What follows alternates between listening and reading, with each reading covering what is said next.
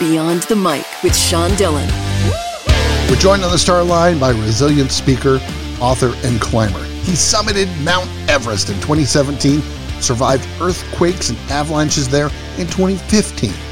His story of that 2015 journey is The Next Everest. We welcome author Jim Davidson. Great to be with you today. Jim, let's go beyond the mic. Everest is the holy grail for climbers. Over 29,000 feet, many try every year. Few succeed. Why was climbing Mount Everest so important for you? Well, you know, I think the thing is, it, it, drew me in as a young man. I started climbing in New England when I was 20 years old. Been climbing for 33 years at that point. But when I went to Everest, it's kind of just the epitome to me of challenge. And I think there's a lot of power in picking a big challenge and trying to raise yourself up to meet that. For some people, they find that challenge in music or meditation or getting their degree or starting a business. For me, it was mountains. And so I spent decades getting ready and finally got to go there in 2015. Now, Jim, the environment of Everest picks on every single weakness you might have, emotional and physical. How was that experience facing adversity and surviving? How did it change you? It is a brutal environment, and sometimes it's not very fun. The air is so thin at 18,000 feet, there's half as much air. It makes it difficult to sleep. It makes it difficult to eat. And on my Everest expeditions, I tend to lose about 20 pounds of muscle per trip because it's so difficult on your body. But if you can endure that situation and get through those tough times, that's what grows you into something better, something bigger, and that makes you more resilient for the next challenge or the next opportunity down the road. And I think that's why we seek these challenges is to try and make ourselves ready for the next thing that comes along, be it a mountain or be it a pandemic like we've all had to endure. The Gorkha earthquake measured 7.8 on the Richter scale. In your book, you talk about leaving your tent in your socks. How disorienting was it on the mountain at base camp while the earthquake went on? Well, with the avalanches roaring at us from two sides and the earth bucking up and down beneath us and the incredible wind and noise, it was very disorienting. Uh, I mean, I managed, the good thing was I managed to put my avalanche beacon on so that if I got buried, hopefully my teammates could find me. But the demonstration of how disoriented I was is what you just said. I ran outside in my socks. Uh, I, I didn't even think to put shoes on, and I've been a climber for 33 years. So you're trying to do whatever you can in that moment to try and increase your chances of survival survival, but there's just an overwhelming amount of information coming at you, and you have seconds to decide what to do. 40 years of interest, 33 years of training, and then nine hours in 2015. Poof. Yep. It's over. Yep. How did your 2017 summit feel after the tragedy of 2015, and then watching five out of your 15 group of 15 that didn't even make it to the summit?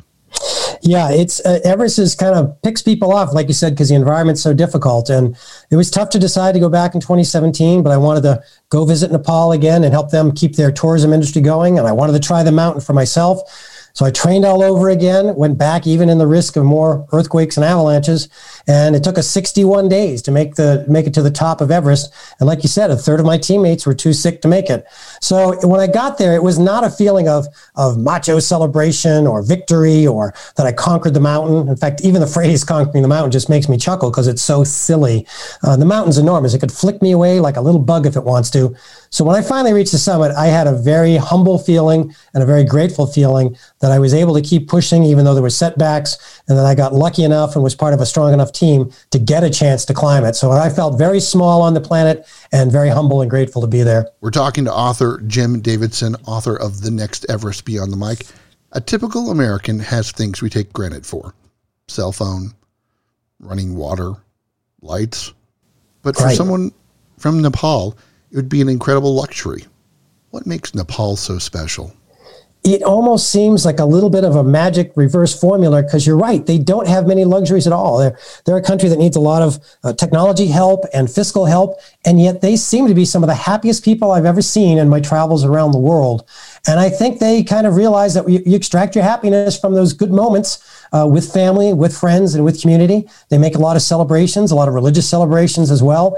And they're trying to move uh, upward. They want their children to have better educations and more comforts. And they're, they're making good progress. I've been there five times over the last uh, 29 years. They're making progress, but I think they've learned the secret of extracting joy as they go because material goods come and go easy times and difficult times come and go, but you have to kind of enjoy the ride because, uh, you know, we have to enjoy the present while it lasts. For the Sherpas climbing and helping climbers, that's their life.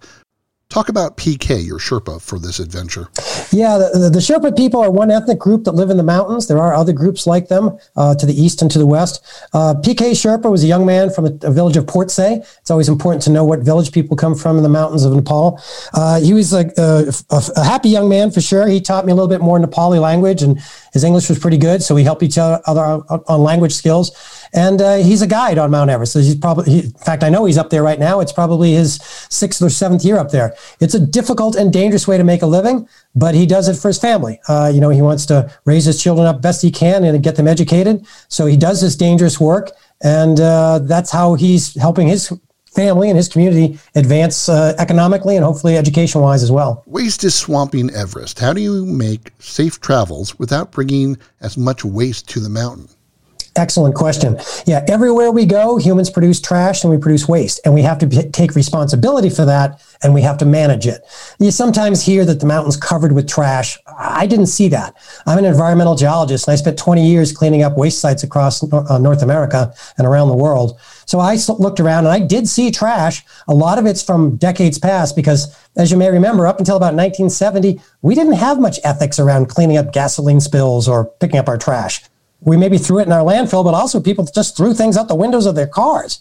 So eventually we got environmental ethics to try and clean things up. We still got some back old messes to clean things up, both in America and on Mount Everest. So we still need to do more to try and control our trash and our human waste in remote areas and try and bring it back out of the mountains and just be responsible for our waste as we go and also clean up those old messes that were left behind by prior generations. Quote, in case the planes don't fly and there's no food along the way, I'm carrying enough calories with me to walk all the way to Jiri, unquote. You are prepared to walk 115 harsh trail miles away just to escape.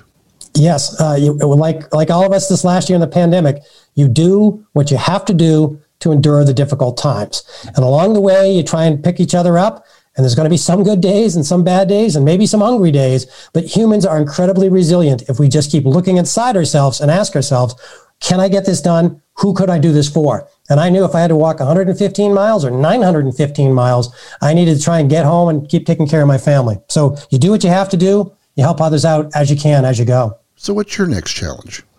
The biggest challenge has been getting this book written so that I could share this terrible experience of the earthquake and hopefully tease out some lessons from this difficult experience. So I spent two hard years writing the book and another six months polishing it up. I'm glad it's out there now. So I'm trying to talk to people like yourself and share the message. And also, frankly, get ready for the next Everest that comes along, the next challenge or the next opportunity. So I've got to try and take care of my family and stay as fit as I can get through this pandemic uh, and help my community where I can because there's always another good challenge or another tough challenge coming down the road. That's why I called the book the next Everest. Uh, the next Everest. We have to get ready for it. It's time for one big question with author Jim Davidson beyond the mic. Jim, how is your incredible wife Gloria, who's a nurse fighting on the front lines of COVID nineteen, doing? Well, uh, her job has been difficult, uh, being on the front lines for over 13 months now as a COVID nurse. And I watch her get up every morning and go into that dangerous place and uh, come home again exhausted at the end of a 12 or 13 hour shift. So her actions are inspiring me, and I think our children as well, which is her job is not fun. Her job is not easy. It is dangerous, but she does the best job she can with all her medical colleagues. And I think that teaches us all a lesson about doing our part, whether that's getting vaccinated, wearing our mask, or picking up trash wherever we go. Do your part to make your community a little bit better because there's going to be times when we have to rely upon maybe people that know about the mountains and other times people that know about medicine we need to take turns lifting each other up and contribute when we can. Outstanding.